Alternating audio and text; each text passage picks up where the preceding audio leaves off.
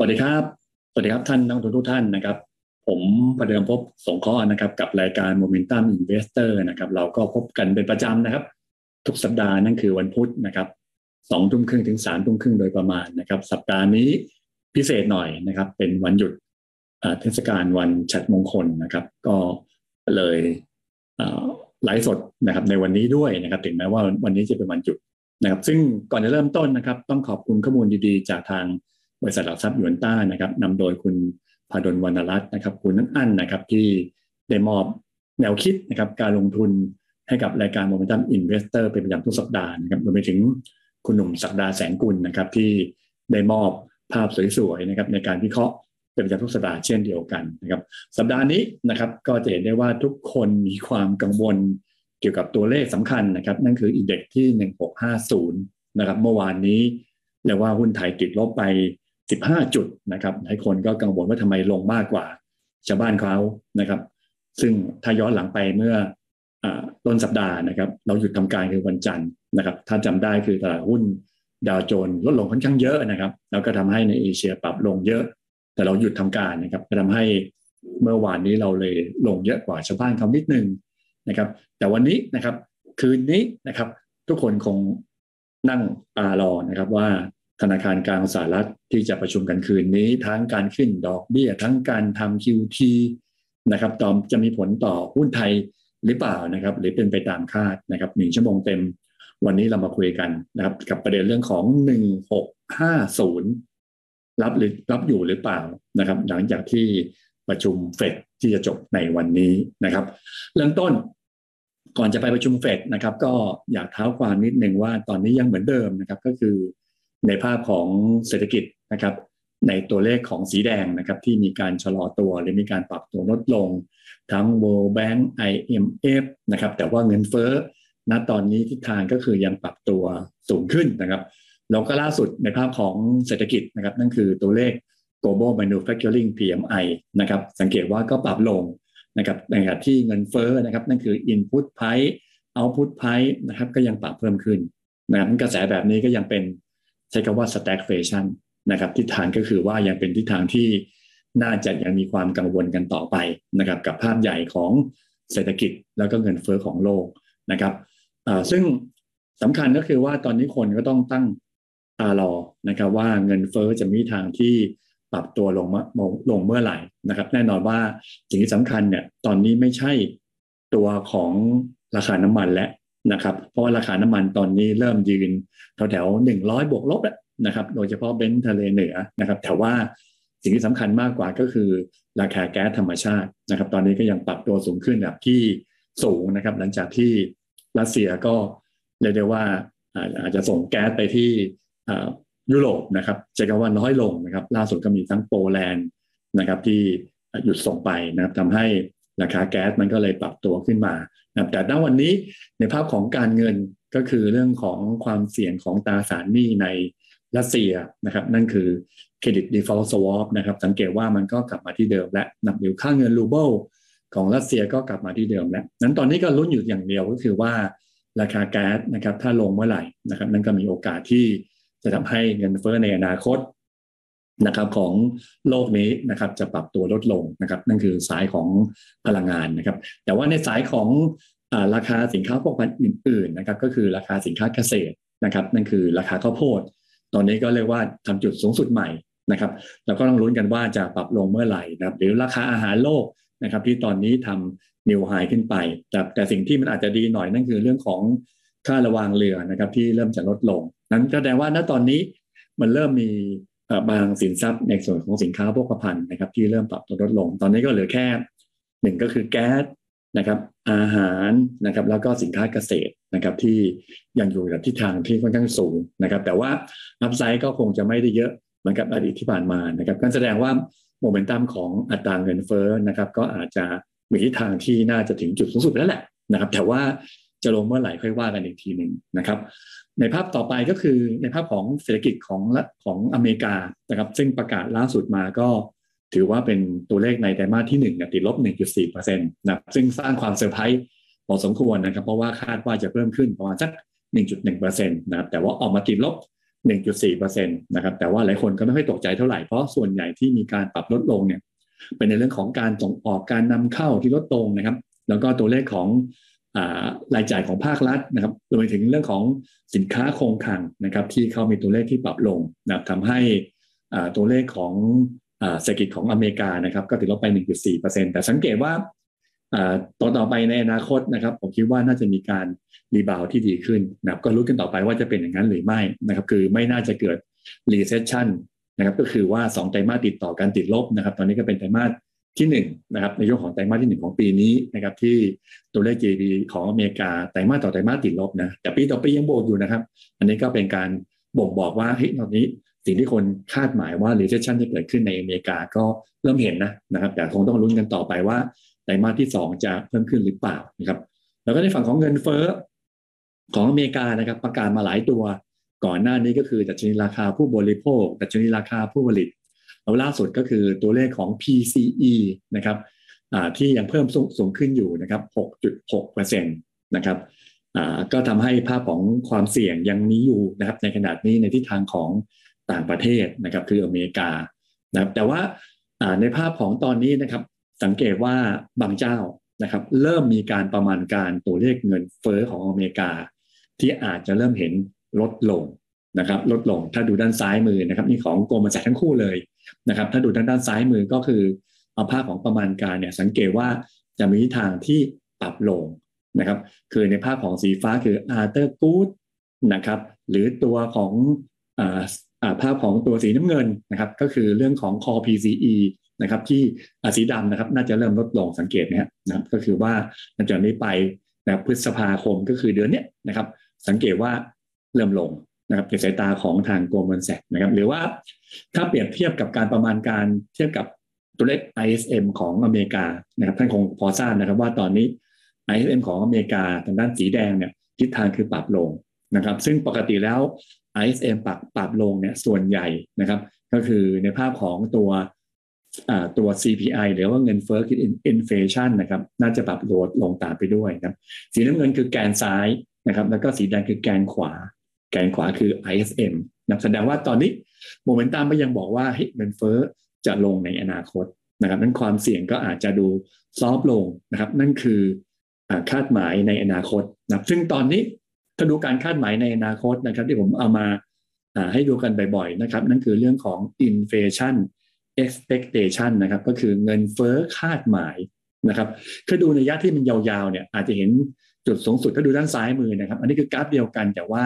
ขยายเวลานะครับ ก็คือว่าถ้าดูด้านซ้ายมือคือไกลหน่อย ตั้งแต่ปี 2004 นะครับ ก็คือว่าเงินเฟ้อคาดหมายนะในปี 2014 เนี่ยเคยสูงถึงเกือบ 3%นะครับ แต่ว่าณตอนนี้อยู่ที่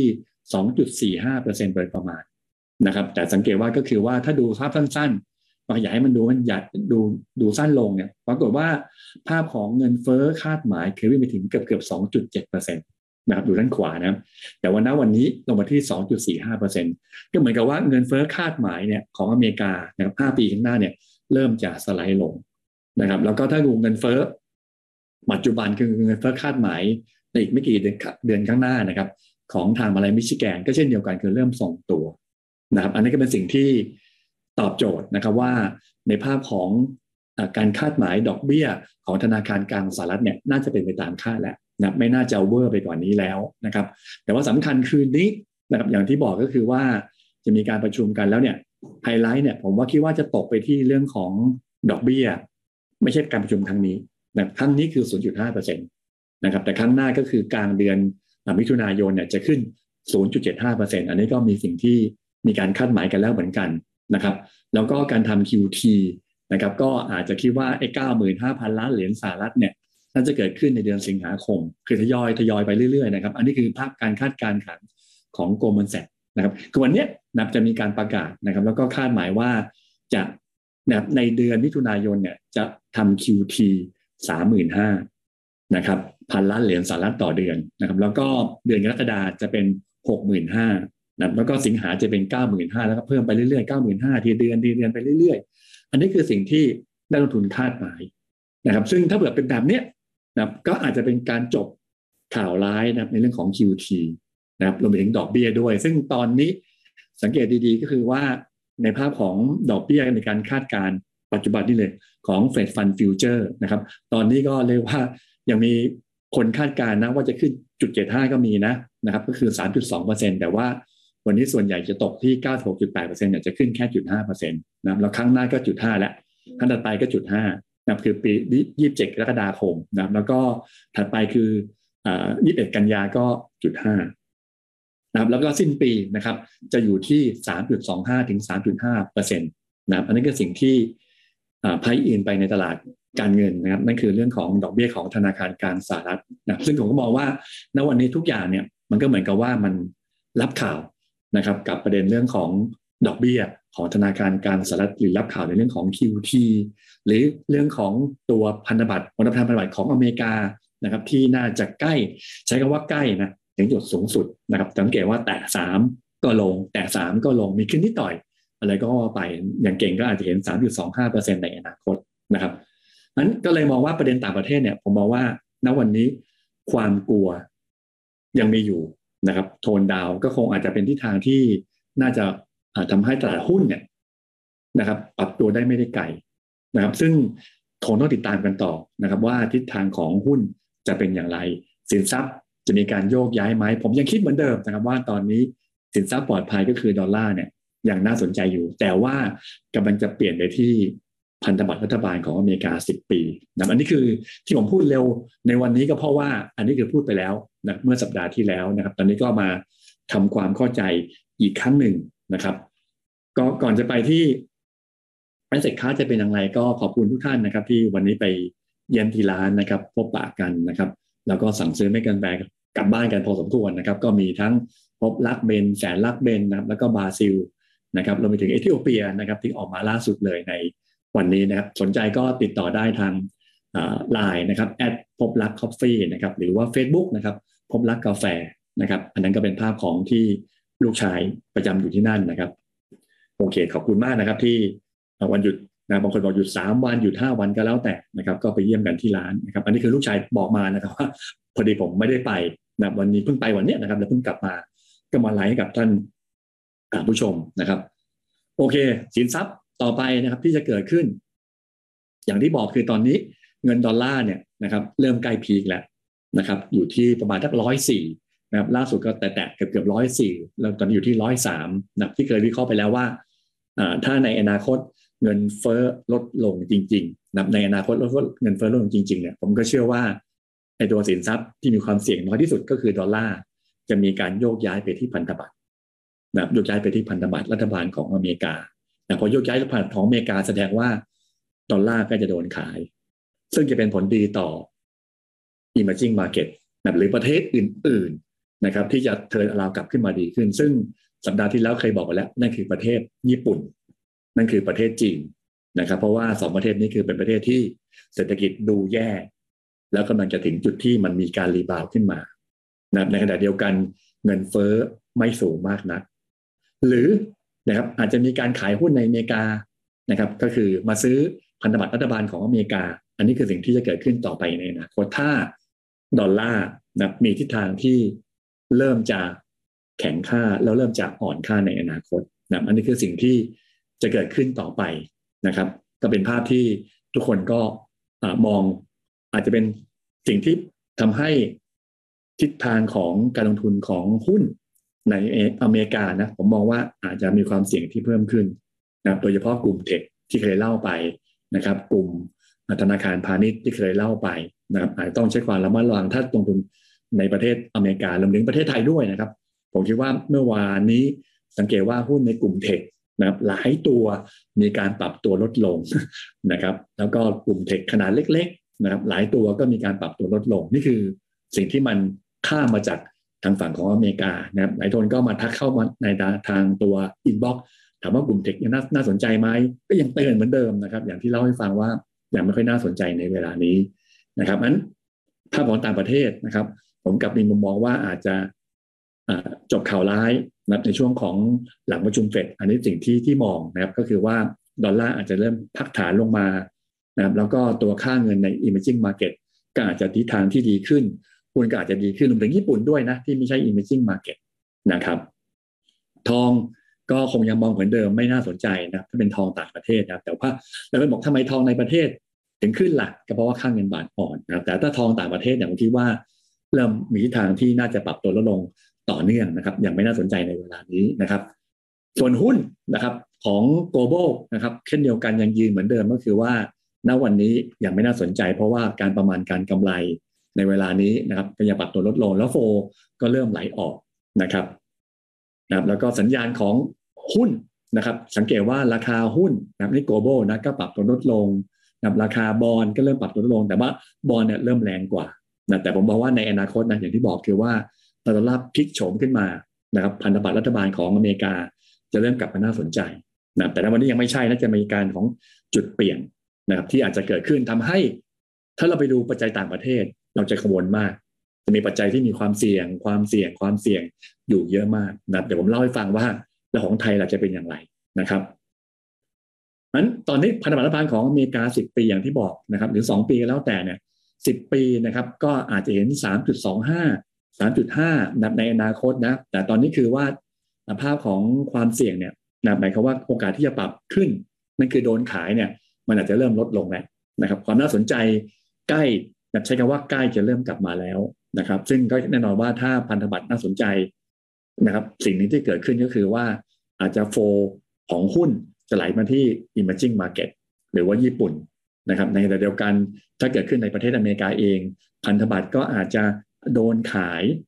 นะครับ แล้วก็ไม่หุ้นอาจจะโดนขาย พันธบัตรก็อาจจะโดนซื้อในอนาคตนะครับ ก็คือผมมองแนวต้าน 10 ปีนะครับ จะอยู่ที่ประมาณ3.25ถึง3.5 โดยเซนโดยประมาณ 2ปีก็คือประมาณ3เปอร์เซ็นโดยประมาณนะครับนั้นถึงจุดนั้นเนี่ย ถ้าบอลยูลงนะครับ เพราะว่าเงินเฟ้อลงนะครับ ท่านก็ต้องระวังหุ้นนะหุ้นอเมริกาอาจจะโดนกระแทกแรงอีกครั้งหนึ่งนะนั่นคือสิ่งที่ต้องติดตามกันต่อไปนะครับ วันนี้ผมขออนุญาตไปเร็วนิดนึงนะครับกับประเด็นต่างประเทศนะครับ เดี๋ยวเราเจาะเลือกต่างในประเทศมากกว่าเพราะฉะนั้นสุดก็คือว่าจบประชุมเฟดคืนนี้นะครับ ผมมองว่าถ้าไม่เซอร์ไพรส์เลยนะครับ ไม่ตื่นเต้นเลย ก็คือถ้าขึ้นดอกเบี้ย 0.5%นะครับอาจตกใจอีกเล็กน้อยนะครับ หรือว่าทำ QT แบบอย่างที่บอกคือตามคาดอย่างเมื่อกี้ที่เล่าไปนะครับ มิถุนากรกฎานะครับ แล้วก็สิงหาที่จะเกิดขึ้นนะสิงหาคือเก้าหมื่นห้าเนี่ยอย่าตกใจนะนะครับพันล้านเหรียญสหรัฐเนี่ยก็คือว่าเป็นสิ่งที่นักลงทุนคาดหมายกันไว้อยู่แล้วนะครับ อันตอนนี้สิ่งที่กังวลที่เมื่อกี้บอกไปนะครับ ว่าตลาดหุ้นของอเมริกาอาจจะโดนแรงเทขายในอนาคตเพราะว่าบอลยูในเวลาในสิบปีของอเมริกาเริ่มน่าสนใจนะครับเพราะนั้นมีโอกาสในอนาคตที่หุ้นอาจจะโดนขายและพันธบัตรอาจจะโดนซื้อนะครับ ก็ติดตามกันต่อไปดังนั้นก็สรุปภาพของตัว asset rotation นะวันนี้ผมประยัดไปเร็วนิดหนึ่งนะครับ ผมจะพูดในประเทศมากกว่านะครับอะก็จบภาพของ ต่างประเทศไปเรียบร้อยแล้วนะครับเดี๋ยวไปในประเทศเนี่ยจะช้าลงแล้วนะครับ เพราะอันนี้คือสิ่งที่พูดมาหลายครั้งสักสองสามครั้งแล้วนะครับ ที่ผมคิดอย่างนี้นะครับ ก็ฝากไว้กับทางพบรักกาแฟนะครับละแอดไลน์เข้ามาได้เลยนะครับ พบรักกาแฟหรือว่าตัว Facebook นะครับ พบรักกาแฟภาษาไทยนะครับ กลับมาดูที่ประเทศไทยนะครับ นั่นคือการประกาศตัวเลขเศรษฐกิจ นะครับ ประจำเดือนมีนาคมที่ผ่านมานะครับ ซึ่งก็ประกาศไปเมื่อวันศุกร์ที่ผ่านมานะครับ สังเกตว่าถ้าดูเดือนต่อเดือนนะหมายความว่าดูเดือนมีนาคม สังเกตว่า มันเป็นตัวเลขที่ชะลอตัวลงเล็กน้อยนะครับ ทั้งตัวเลขของตัวสีแดงนะครับก็คือ private consumption index ก็คือการบริโภค private invest เอ่อ investment index ก็ปรับลงคือการลงทุน นะครับแต่มีตัวเดียวที่ปรับเพิ่มขึ้นเดือนต่อเดือนก็คือ export การส่งออกนะครับผมผลิตสินค้าเกษตรเดือนต่อเดือนปรับลง MPI ดัชนีผลิตอุตสาหกรรมก็ปรับลง ภาคการบริการก็ปรับลงนะครับ อันนี้คือสาเหตุทำให้เมื่อวานนี้นะครับทำให้นักทุนบางส่วนมองดูเป็นเดือนต่อเดือนเนี่ยเฮ้ยตัวเลขเศรษฐกิจของไทยเดือนมีนาคมเฮ้ยปรับลงนะ ปรับลงนะ นะครับผสมผสานกับที่เราหยุดวันจันทร์ด้วยที่ตลาดหุ้นต่างประเทศก็ติดลบกันเยอะนะครับ แล้วก็ประเด็นที่สองก็คือเรื่องของการประกาศตัวเลขเศรษฐกิจของธนาคารประเทศไทยประจำเดือนมีนาคมนะครับที่ออกมาเดือนต่อเดือนมันลดลงนะครับ บางท่านก็เลยมีการเทคโปรฟิตออกไปนะบางส่วนค่างเงินบาทสองเด้งเลยทั้งดอลลาร์ที่แข็งค่าเศรษฐกิจไทยที่ชะลอตัวนะครับ ก็ทำให้ภาพของการโดนขายก็เลยเกิดขึ้น อันนี้สิ่งสิ่งที่มันผ่านไปแล้วนะครับแล้วผมเคยบอกว่าต้องติดตามกันต่อนะครับ ก็คือการประกาศตัวเลขเศรษฐกิจไทยเหมือนกัน ที่เคยวิเคราะห์ไปว่า เดือนต่อเดือนคือมีนาคม เทียบกับเดือนกุมภาน่าจะชะลอ แต่ถ้าเอามกรากุมภามีนา ก็คือไตรมาสที่หนึ่งเทียบกับมกรากุมภาพีนา ของปีที่แล้ว ก็คือปีหกห้า ทียบกับปีหกสี่เดี๋ยววิเคราะห์กันดูว่า ดีขึ้นหรือเปล่า ซึ่งมันจะมีการประกาศโดยสภาพัฒน์นะครับ คือเอาประกาศ GDP ไทยอะ GDP เลยเป็นตัวเลข GDP เลยบวกหรือลบเนี่ย จะประกาศโดยสภาพัฒน์วันที่สิบเจ็ดตอนเช้า ก็คือวันอังคารสิบเจ็ดตอนเช้าจำไว้ดีนะตอนเช้าเช้าเก้าโมงประมาณนะครับ สภาพัฒน์จะมีการประกาศตัวเลข GDP ไตรมาสที่หนึ่งนะมาดูกันต่อว่ามันจะดีหรือเปล่า นะวิเคราะห์ตามกันต่อ เพราะจะมีผลว่าพันหกร้อยห้าสิบน่าสนใจไหมหรือต่ำกว่านั้นน่าสนใจไหมนะครับ ตามกันต่อนะครับ ก็คิวหนึ่งตามกันต่อว่าดีหรือไม่ดีอย่างไรนะครับ ก็ถ้าใครที่ตามมานานแล้วนะครับ ลองวิเคราะห์กันดีฮะว่าไตรมาสที่หนึ่งนั้น ท่านมองว่าดีหรือไม่ดี ดีหรือไม่ดี ออกมาเป็นบวกหรือเป็นลบนะครับ ลองร่วมสนุกกันดูนะ ถ้ามองเป็นบวกนะครับ พิมพ์บวกมาเลยนะบวกเลยนะถ้าบอกว่าลบ GDP ไทยไตรมาสที่หนึ่งของไทยอะ ปีต่อปีอะจะลบพิมพ์คำว่าลบมาร่วมสนุกกันนะฮะวันนี้เราก็ยังไลฟ์สดอยู่นะครับ ในช่วงของวันหยุดนะครับ ถ้าเชื่อว่าบวก พิมพ์ว่าบวก ก่อนที่ผมจะไปวิเคราะห์ว่าผมเชื่อว่าบวกหรือลบนะมองว่าลบ พิมพ์ลบโอ๋อขอบคุณนะคุณกุจินะครับ มองบวกนะครับ ดีแน่นอนคือบวกบวกบวกบวกสี่บวกเลยนะครับ คุณมีนาก็บวกนะครับนะครับ ขอบคุณนะรวมกันนะครับนะบางคนบอกว่าเฮ้ยบวกหรือลบอ่าคุณจิตจิตนันนะครับ บอกลบนะครับ คุณ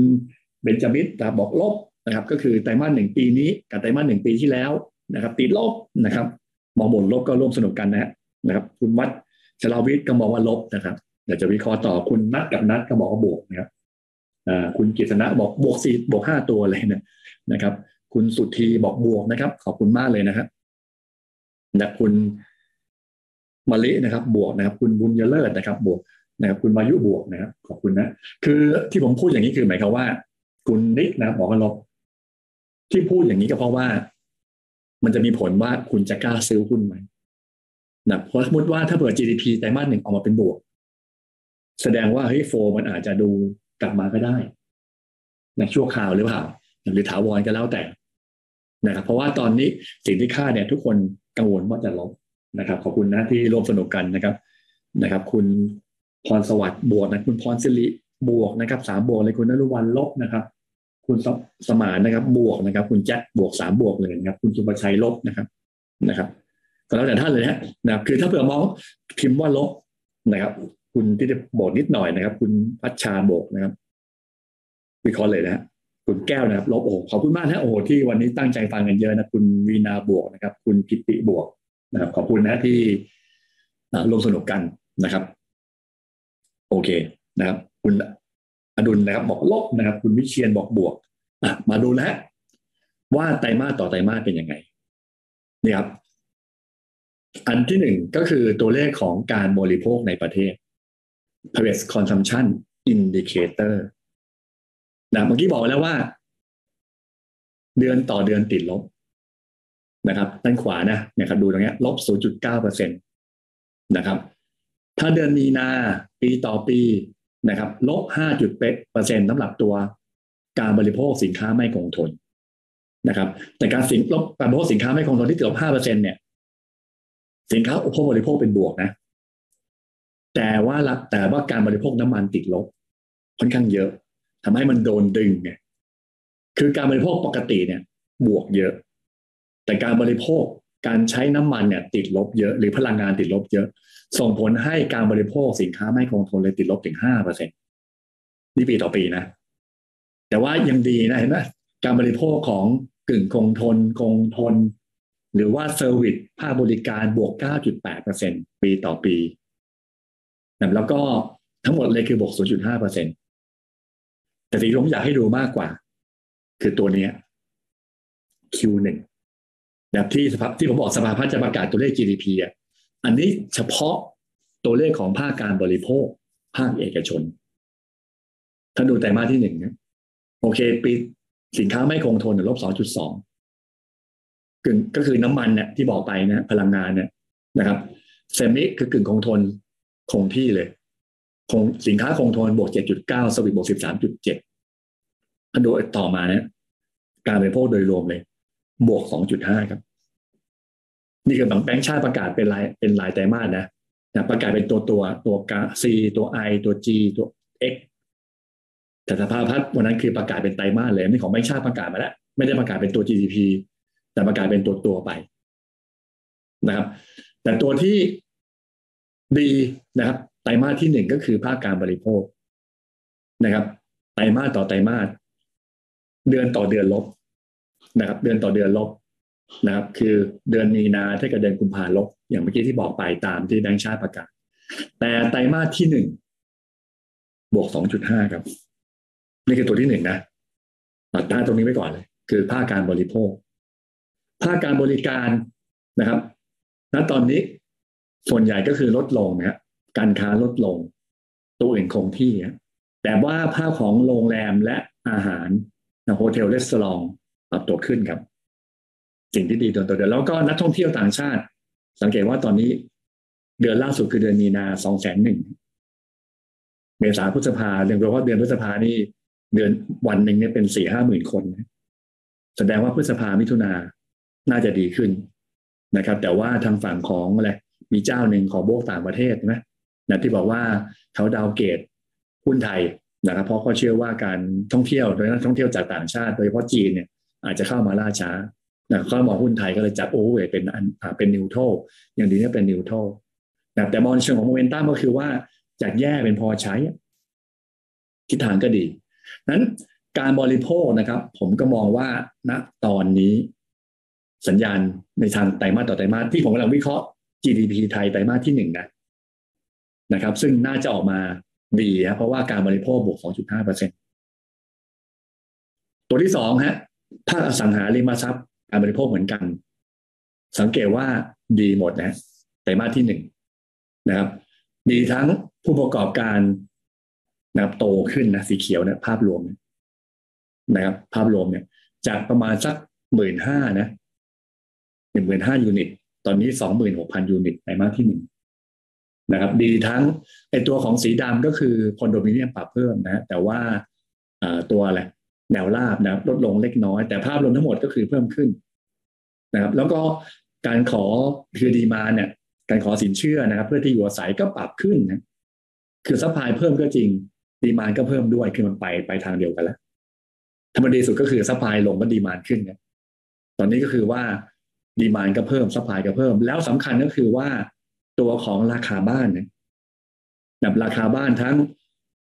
single house ทาวน์เฮาส์คอนโดมิเนียมนะครับ บ้านเดี่ยวทาวน์เฮาส์คอนโดเนี่ย สังเกตทุกตัวปรับเพิ่มขึ้นหมดนะครับไตรมาสที่หนึ่งแสดงว่าไตรมาสที่หนึ่งภาพของอสังหาริมทรัพย์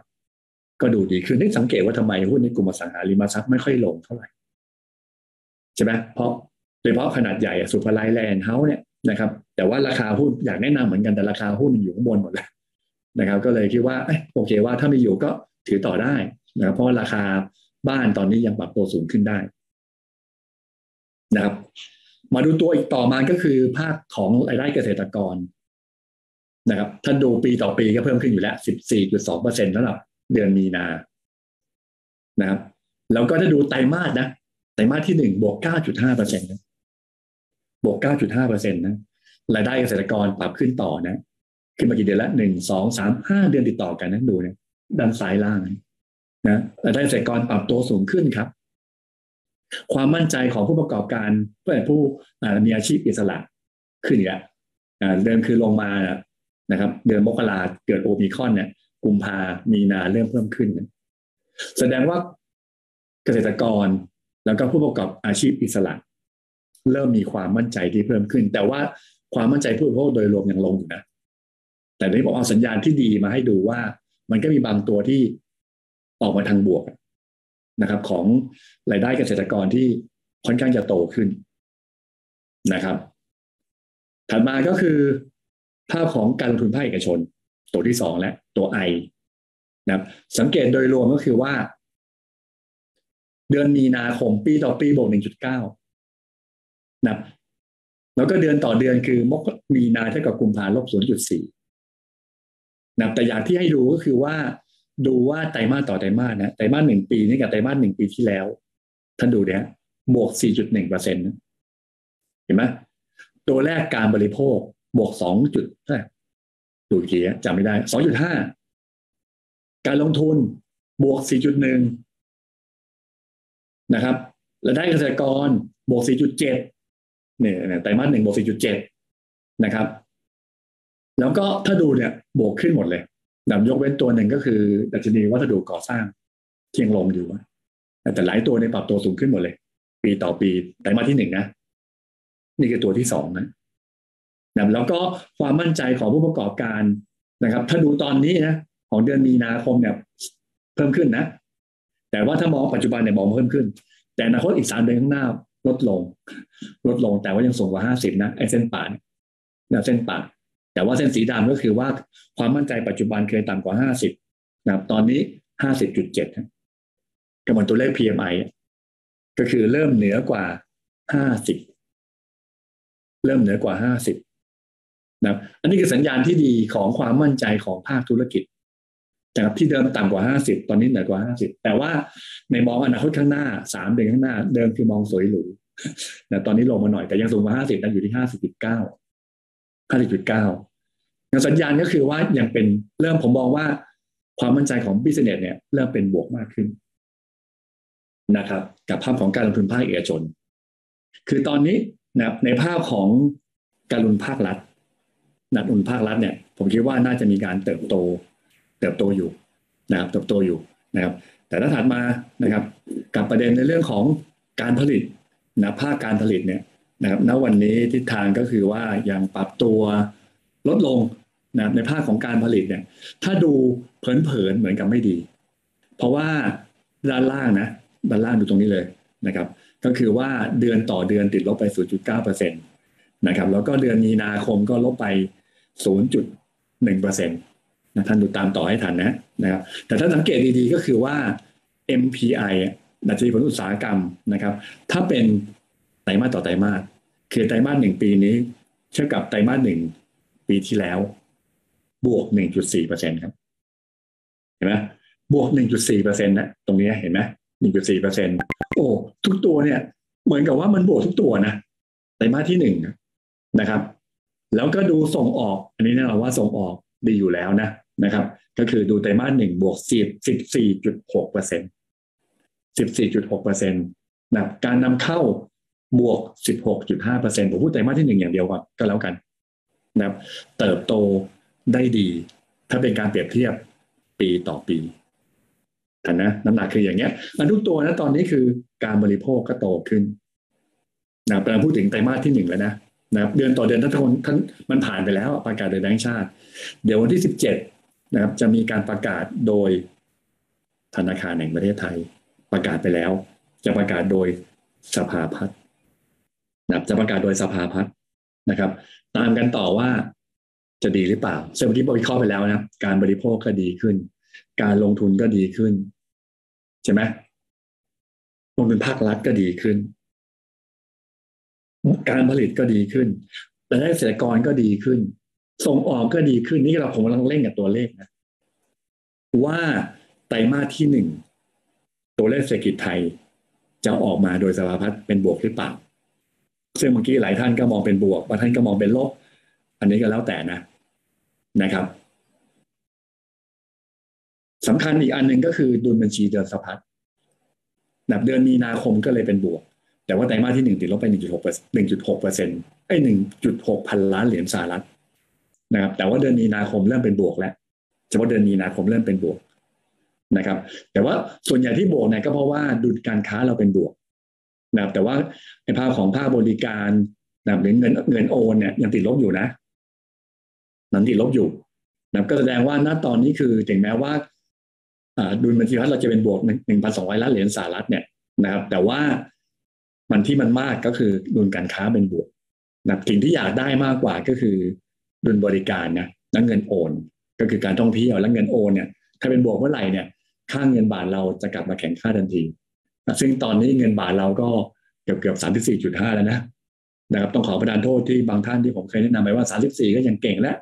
แต่ตอนนี้ก็ทะลุไปเรียบร้อยแล้วก็เลยไม่ไม่อยากจะมองว่ามันจะถึงไปถึงไหนนะ อยากให้ดูว่าให้ตอนนี้ในภาพของดุลบริการนะโดยเฉพาะถ้าเมื่อะไรนักท่องเที่ยวเริ่มมาเยอะขึ้นมาเยอะขึ้นนะครับ ก็คือจะส่งผลให้ดุลบริการมันเป็นบวกนะครับ แล้วก็ส่งผลต่อค่าเงินบาทที่จะแข่งค่าในอนาคตเพราะนั้นตอนนี้คือว่า อยากให้มองตีมว่าตัวค่าเงินบาทเนี่ย ผมคิดว่า มันก็ใกล้สิ้นสุดอะ ในการที่จะอ่อนค่าต่อไปในอนาคตนะครับนั้นท่านเรามองตอนนี้ขอมองใหม่แล้วกันนั่นยังคิดว่าไหมนะครับ ว่าตัวเลขเศรษฐกิจไทยไตรมาสที่หนึ่งท่านจะมองว่าเป็นบวกหรือเป็นลบนะแต่อย่างที่ผมอธิบายไปให้ท่านเข้าใจแล้วนะครับ ถ้าท่านมองว่าเป็นบวก พิมพ์บวกมา ถ้ามองเป็นลบ พิมพ์ลบมานะครับ พิมพ์ลบมายังยังเหมือนเดิมนะครับเมื่อกี้ขอโทษทีนะหลุดไปนะครับ ของซูอ่าพอดี ผมใช้ซูมอยู่กับลูกนะครับ นั่นก็หลุดไปงั้น อยากจะขอให้ท่านช่วยพิมพ์นิดหนึ่งว่าเฮ้ยมองอีกแล้วนะครับว่าตอนนี้ภาพของเศรษฐกิจไทยไตรมาสที่หนึ่งนะครับท่านคิดว่าจะเป็นบวกเป็นลบนะครับ ถ้ามองเป็นบวกพิมพ์บวก มองเป็นลบพิมพ์ลบนะครับ ตอนนี้บางคนก็บอกว่าเปลี่ยนใจป่ะนะหรือเปลี่ยนใจหรือเปล่านะครับนะครับตัวใหญ่เป็นบวกนะนะครับถ้ามันลบยังไม่เป็นไรนะท่านคิดว่าเป็นลบก็ไม่ไม่ว่ากันนะครับขอบคุณคุณศักชัยคุณมีนานะครับ ที่เป็นบวกนะครับ คุณแม็กก็บวกนะครับ โอเค อันนี้คือสิ่งที่ผมคาดการ โดยเอาตัวเลขของธนาคารแห่งประเทศไทย มาวิเคราะห์ให้ฟังนะครับ คุณเศรษฐาก็บอกบวกอ่อนนะครับ คุณเกบอกบวกนะครับ ซึ่งณตอนนี้นะครับ ของผมเอาให้ดูอีกทีโดย Trading Economy นะครับ คือไตรมาสที่สี่ของไทยเนี่ยบวก1.9เก้าเปอร์เซ็นต์1.9เปอร์เซ็นต์ ไตรมาสหนึ่งบวกเขาคาดว่า3เปอร์เซ็นต์ไตรมาสสองบวก5เปอร์เซ็นต์นะครับก็แสดงว่าเซนิเมนต์ของเศรษฐกิจไทยเนี่ยกำลังจะบวกขึ้นนะครับ มีบางท่านก็ยังบอกลบนะครับ ไม่เป็นไรนะคุณย้มสีบอกเป็นบวกนะคุณมิเตอร์ลบนะคุณพิสิทธิ์บอกลบนะครับงั้นถ้ามองลบเนี่ยนะครับวันพรุ่งนี้ไม่น่าซื้อหุ้นนะครับวันพรุ่งนี้ไม่น่าซื้อหุ้นหรือสัปดาห์หน้าไม่น่าซื้อเพราะว่ากว่าจะประกาศก็คือวันที่สิบเจ็ดวันที่สิบเจ็ด นะครับมันถ้าดักซื้อในการซื้อหุ้นคุณก็ต้องซื้อก่อนสิบเจ็ดนะเพราะประกาศมาแล้วเป็นบวกนะคุณก็น่าจะตีขึ้นนะนะครับ ก็คุณกิษณะก็บวกบวกบวกบวกมากกว่าสามนะครับบวกมากกว่าสามนะบวกก็มากกว่าที่เขาที่คาดนะอันถ้าเป็นสามเนี่ยผมคิดว่าโอ้คนคงตื่นเต้นน่าดูหรือสี่หรือห้าเนี่ยคงตื่นเต้นน่าดูนะแต่ว่าคุณคงไม่ไปไม่ได้ไกลเพราะเซนิเมนต์ต่างประเทศที่เมื่อกี้วิเคราะห์ไปนะครับ แล้วก็เงินเฟ้อไทยที่ยังสูงอยู่ นะก็ต้องรอว่าเงินเฟ้อเดือนพฤษภาจะลงหรือเปล่า แต่ณวันนี้ข้ามช็อตไปเลย เดือนเมษานะเมื่อกี้คือเดือนมีนาไตรมาสที่หนึ่งตอนนี้คือของเดือนเมษาโดยแบงค์ชาติเหมือนกัน ต่างจากรอบที่แล้วนะนะครับ ตอนเดือนที่แล้วเนี่ยแบงค์ชาติมองเดือนกุมภาไม่ค่อยดีไอ้เดือนเดือนกุมภามองเดือนมีนาไม่ดี แต่ตอนนี้คือของเมษาเนี่ย หลายตัวนะครับภาคบริการภาคการค้าเนี่ยเริ่มเป็นบวก นะครับ อสังหาก็เริ่มจากเดิมคือสีส้มกลายเป็นสีเหลืองๆภาคการผลิตมันเป็นสีส้มอยู่ แสดงว่าเดือนเมษาเนี่ย มันน่าจะเทินหมายความว่าเอาเมษาเท่ากับมีนานะน่าจะดีขึ้น ซึ่งวันจะประกาศของเมษานะ มันจะประกาศสิ้นเดือนพฤษภา สิ้นเดือนพฤษภา แสดงว่าเซนติเมนต์เนี่ยในทางบวกของเศรษฐกิจไทยเนี่ย เริ่มมาดีขึ้น นะครับ หลังจากที่มีนาที่เคยเตือนเตือนไปแล้วว่าน่าจะออกมาไม่ค่อยดีนะครับ แต่ว่าเดือนไตรมาสที่หนึ่งออกมาโดยรวมคือดีนะนะปีต่อปีแต่ว่ามีนาเทียบกับกุมภาปีนี้มันดรอปลงเล็กน้อย แต่ตอนนี้คือกำลังบอกว่าเมษาเทียบกับเดือนมีนา น่าจะกลับมาดีขึ้น ทั้งสองเด้งไงคือสิบเจ็ดพฤษภาแล้วก็ปลายเดือนพฤษภา ผมมองว่าเศรษฐกิจไทยจะออกมาโทนบวกครับ โทนบวกนะครับ แต่ว่าอาจจะไปไม่ได้ไกลเพราะว่าเงินเฟ้อยังสูงอยู่ อย่างที่บอก และตอนนี้คือภาคการผลิตนะ PMI ภาคการผลิตไทย ทิศทางก็คือว่ายังดีขึ้นนะ สูงกว่าห้าสิบต่อเนื่องนะครับห้าสิบเอ็ดจุดแปดเป็นห้าสิบเอ็ดจุดเก้าในเดือนเมษาที่พูดถึงเมษานะนั้นเซนเดือนเมษาก็อย่างที่ทานก็คือว่าย่างดีต่อเนื่องตั้งแต่เดือนกุมภาไม่เดือนกุมภาแล้วก็เดือนมีนานะภาพของรายปียังเด่นอยู่นะครับ อย่างที่เคยบอกไปทั้งแบงก์ชาติก็ยังมองดีอยู่นะ เป็นรายปีไอเมฟก็ยังมองดีอยู่นะ เป็นรายปีนะครับ แต่เงินเฟ้อยังสูงอยู่ นะครับแต่เชื่อว่าเงินเฟ้อไตรมาสที่สามจะเริ่มที่จุดสูงที่สูงสูงที่สุดที่เคยบอกไปแล้วนะครับงั้นก็รอดูวันที่ห้าพฤษภานะครับห้าพฤษภาก็คือวันพรุ่งนี้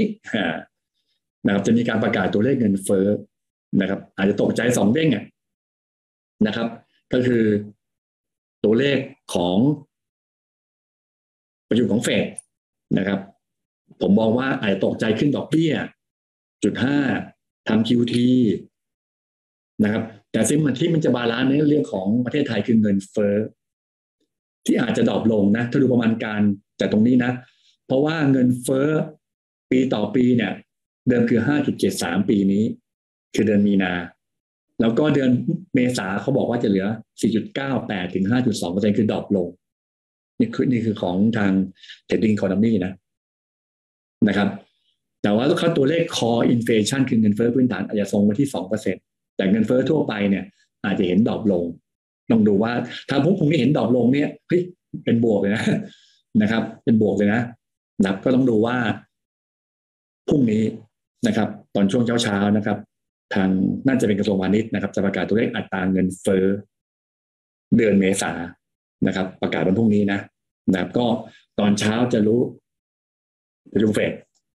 นะครับ แล้วก็ดอกเบี้ยของอเมริกา QT ของอเมริกา แต่สำคัญคือว่าเงินเฟ้อไทยถ้าออกมาต่ำกว่าห้าเนี่ย โอ้โห happy เลยนะโทนบวกกลับมาเลยนะนะครับ แล้วก็สิบเจ็ดแล้วก็ปลายเดือนนี้นั้นปัจจัยตอนที่มันไปอิงต่างประเทศมากกว่า ในประเทศเนี่ยผมมองว่า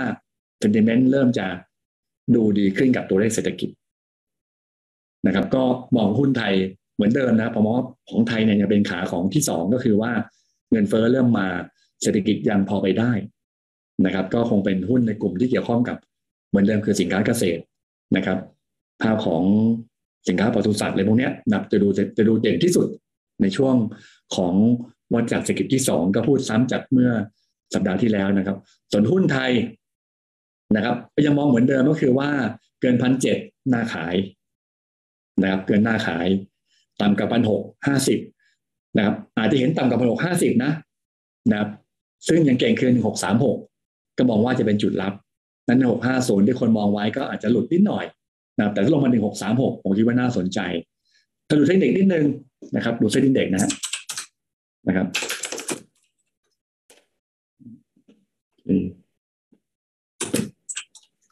เซ็ตนะฮะก็คิดว่าหนึ่งหกห้าศูนย์ถ้าพรุ่งนี้หลุดนี่ย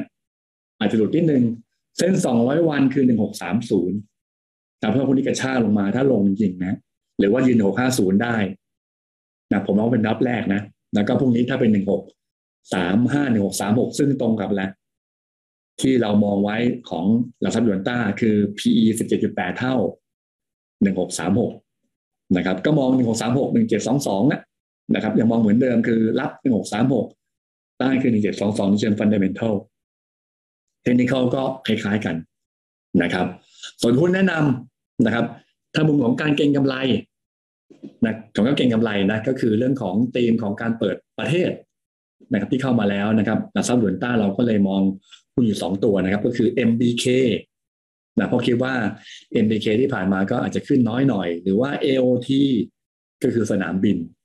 นะอันนี้คือแค่เก่งกำไรนะครับ เก่งกำไรแบบบนธีมเรื่องของการเปิดประเทศนะครับ ก็สองตัวนี้นะท่านดูจังหวะเอาแล้วกันนะครับ แต่ธีมที่คิดว่ามุมอีกเก่งกำไรอีกธีมหนึ่งนะก็คือลงกันนะเพราะค่าการกันตอนนี้โอ้โหทำนิวไฮเรื่อยๆนะนะครับ ไม่น่าเชื่อว่าทำนิวไฮเรื่อยๆนะครับของต่างประเทศนะ ค่าการกันที่ไม่เคยเห็นนี่ก็สูงมากของสิงคโปร์ก็สูงมาก แต่ว่าหุ้นลงกัน ก็ดูน่าเก็งเพื่อการเก็งกำไรเหมือนกันนะครับ ซึ่งของเราก็ชอบตัวท็อปกับ SPRC นะอาจจะแตะไปที่ตัวเอสโซแล้วก็บางจากก็ได้ นะครับ คือเน้นไปตัวที่เป็นอะไรในส่วนของตัวโรงกลั่น pure ๆนะใช้คำว่าโรงกลั่น pure ๆนะครับ ก็สองตัวก็คือท็อปแล้วก็ตัว SPRC นะครับดูเทคนิคก่อนแล้วกันนะครับ ก็คือตัวแรกเมื่อกี้แหละ MBK นะครับ ก็วันศุกร์วันเมื่อวานนะครับเมื่อวานนี้เหวี่ยงหน่อยนะฮะก็จุดต้านก็คือสิบสามบาทเจ็ดสิบนะครับ ถ้าผ่านได้ก็โอเคนะ แต่อยากให้รับตรงสิบสามบาทสิบมากกว่า นะครับ ถ้ายืนได้ก็โอเคหรือตัว AOT นะครับ ก็เริ่มลงแล้วนะครับ ยืนได้ที่หกสิบหกก็น่าสนใจนะครับ แต่เน้นคำว่าเก่งกำไรนะเพราะผมมองว่าหุ้นมันขึ้นมาระดับหนึ่งแล้วนะครับ ตัวและไทยออยท็อปนะครับ ก็ขึ้นมาระดับหนึ่งแล้วนะครับ ก็เลยเน้นคำว่า trading อะนะครับอย่างที่บอกคือสายเทรดนะครับ FTRC แล้วก็สายเทรดเหมือนกันนะครับ หรือหรือตัวอะไร BCP นะหุ้นที่หุ้นขาขึ้นไง BCP เล่นเป็น trading อะนะเพราะว่าเชื่อผลประกอบการจะดีค่าการกลั่นยังสูงขึ้นนะหรืออีกตัวหนึ่งคืออะไรเอสโซนะครับคล้ายๆกันนะครับ ผมขออนุญาตพูดจากไปเชิงของทางเทคนิคที่ไม่เยอะนักนะครับเพราะผมมองว่าทั้งกลุ่มเรื่องของเปิดเมืองนะครับเปิดประเทศทั้งในเรื่องของตัวโรงกันเนี่ยนะครับ ผมบอกว่าเป็นเทรดดิ้งนะครับ เล่นเล่นเป็นเทรดแล้วกัน แต่หุ้นที่ จะแนะนำสัปดาห์นี้นะครับ ก็คือเรื่องของหนึ่งก็กลุ่มเครื่องดื่มนะครับ เพราะว่าตอนนี้ภาคราคาสินสินค้าเกษตรที่เพิ่มขึ้นนะครับ แล้วก็รายได้เกษตรกรที่เพิ่มขึ้นนะแล้วก็ราคาอลูมิเนียมตอนนี้ที่น่าสนใจนะครับบางคนก็แตะไปที่ตัวอะไรคาราบาว CBG หรือว่า OSP ก็ได้นะครับดูน่าสนใจก็มองจะเป็นการเป็นสายเทรดมากกว่านะครับคาราบาวก็มีโอกาสถ้าทะลุแต่ไม่ผ่านสักทีคือหนึ่งหนึ่งร้อยสิบไม่ผ่านสักทีหนึ่งถ้าผ่านได้ก็ แถวร้อยสิบสี่นะนะแต่อยากให้รอย่อมากกว่าคือร้อยห้าคือต่ำกว่าดูน่าสนใจกับคาราบาวนะครับ OSP ก็เช่นเดียวกันนะครับ อันนี้คือเล่นบทบทตีของการเก็งกำไรนะ กับเรื่องของตัวราคาอลูมิเนียม ซึ่งเป็นต้นทุนหลักของเขาเนี่ยมันลดลง แต่สัปดาห์นี้จริง ๆ ที่อยากแนะนำในสัปดาห์นี้นะครับ ผมชอบหุ้นกลุ่มนี้เหมือนเดิมนะครับก็คือตีมการลงทุนของอาหารแล้วก็สินค้าเกษตรส่งออกนะครับ ผมเชื่อว่าไซเคิลตอนนี้เป็นไซเคิลที่สองของวัฏจักรเศรษฐกิจไทยนะครับหุ้นที่เกี่ยวข้องกับอาหารสินค้าเกษตรนะครับ จะดูน่าสนใจนะครับ ทั้งรวมๆเลยปัจจุบันก็คือหมูไก่เนื้อกุ้งปลาสินค้าเกษตรคือพืชผักผลไม้นะแล้วก็ราคาอาหารปัจจุบันเนี่ยเอามาให้ดูอีกทีหนึ่งก็คือทำนิวไฮนะแสดงว่าหุ้นที่ผมมองว่าเริ่มนับหนึ่งณตอนนี้นะครับ ในกลุ่มนี้ นะก็จะมีสองตัวหลักๆนะก็จะมี CPF กับ JFPT นะ CPF กับ JFPT นะครับที่ดูน่าสนใจนะครับ GFPT ก็ทางเทคนิคนะครับอาจจะขึ้นมาดับหนึ่งแล้วนะครับเป็นหุ้นที่ลอยไปแล้วนะครับ เมื่อวานเมื่อวานลงมาด้วยนะสิบสามบาทห้าสิบรับนะครับ แล้วก็ถือต่อไปนะครับ แต่ตัวที่ผมชอบที่สุดนะครับ ในช่วงนี้ก็คือ CPF เห็นไหมมันต่างจากหุ้นหลาย ๆ ตัวไอ้เมื่อกี้บอกทีมเปิดเมือง โรงกันนะครับ หรือตัวของอะไรเครื่องดื่มนะหรือตัวอาหารเกษตรนะก็คือ JPT เนี่ยมันอยู่ข้างบน ก็สามารถเทรดได้ แต่ตัวที่คิดว่ามันเริ่มต้นนะครับ ของมวลของสินค้าเกษตรทั้งหมดนะครับ ผมมองว่าหรืออาหารทั้งหมดนะครับ ผมมองว่า CPF นะครับ แต่ราคาหุ้นอาจจะช้าหน่อยขึ้นช้าหน่อยนะครับ แต่วันพรุ่งนี้นะจะ XD นะยี่ห้าตังค์ นะแล้วทำไมพรุ่งนี้ตกนะครับตกมายี่ห้าตังค์ก็คือ XD ของเขาพรุ่งนี้นะครับ แต่ผมเชื่อว่าราคาหุ้นถ้าลงมาใกล้ๆตรง24บาทหรือต่ำกว่าสะสมได้นะมีโอกาสจะปรับตัวขึ้นไปที่เส้น200วัน25บาท50 ก็จะเป็นแนวต้านนะผมก็เลยมองว่าทิศทางตอนนี้คือไซด์เวย์อัพสาหุ้นของตัวของ CPF นั้นสัปดาห์นี้ในมุมของเล่นรอบใหม่ ใช้ว่าเล่นรอบใหม่นะครับสัปดาห์นี้ขอแนะนำตัว CPF นะครับตัวตัวรองคือ JPT นะหุ้นเก่งกำไรก็เป็นลงกันนะครับท็อป SPRC นะครับเปิดเมืองคือ AOT กับ MBK นะครับหรือว่าเก่งกำไรกับราคาอลูมิเนียมที่ปรับลงก็เป็น CBG กับ OSP นะครับแต่เน้นว่าก็คือว่าผมยังคิดว่ากลุ่มอาหารเกษตรดูน่าสนใจนะครับกับตัวหุ้นของสัปดาห์นี้นั้นก็ ฝากไว้คืนพรุ่งนี้คืนคืนนี้นะครับ ก็เดี๋ยวเช้าตอนบ่ายๆไม่ตอนตอนเช้าเช้าคือตีหนึ่งที่สองคงทราบกันในวันนี้นะครับ แล้วก็เช้าวันนี้คงทราบกันว่าดอกเบี้ยของอเมริกาขึ้นเท่าไหร่นะครับ แล้วก็ทำ QT เป็นยังไงยังไงก็ไปติดตามต่อนะครับ ในรายการของ Wealth Design by หยวนต้านะครับ ทาง Facebook ของหยวนต้า Securities Thailand นะครับ กับทางคุณอันอันคุณอ้วนนะครับ คุณพาดลวรรณรัตน์และคุณอ้วนนะครับ ติดตามได้นะทาง Facebook Fanpage หยวนต้า Securities Thailand นะครับว่าเขาคิดยังไงนะครับ ดูตัวนั้นนะครับเพราะวันนี้ก็ผมยังไม่ทราบว่าดอกเบี้ยเฟดจะขึ้นเท่าไหร่นะครับ แล้วก็ QT ทำอย่างไรนั่นแต่พรุ่งนี้ถ้ามันเกิดเซอร์ไพรส์ในทางลบนะครับ แล้วก็ทำให้หุ้นตกลงมาก็ดูที่ 1636 แต่ว่าถ้าเผื่อโอเคว่าเป็นอย่างที่คาดการผมก็เชื่อว่า 1650 ก็ยังพอรับอยู่ได้นะครับ แล้วก็สัปดาห์นี้ก็เน้นหุ้นอาหารเกษตรแล้วกัน นะครับ ที่ดูน่าสนใจ โอเค วันนี้ก็ประมาณสักหนึ่งชั่วโมงเต็ม วันนี้กุกขักนิดนึงนะครับ เพราะว่าซูมหลุดไปนะครับ ขอบคุณทุกท่านที่วันนี้วันหยุดด้วยนะพักผ่อนกันมาหนึ่งวันเต็มๆนะพรุ่งนี้ก็มาสู้กันต่อแล้วกันในตลาดหุ้นนะครับหุ้นอาจจะยังผันผวนอยู่นะครับ ก็คงใช้เงินน้อยๆหน่อยไม่ต้องใช้เงินเยอะนะครับ เพราะว่ายังเชื่อว่าปัจจัยต่างประเทศยังเป็นทิศทางที่ดูไม่ค่อยดีนะเพราะว่าตัวเงินเฟอ้อที่ยังสูงอยู่เศรษฐกิจที่ชะลอตัวนะครับก็เลยอย่างระมัดระวังแล้วกัน นะครับ วันนี้หนึ่งชั่วโมงเต็มอพอดีเป๊ะเลยนะก็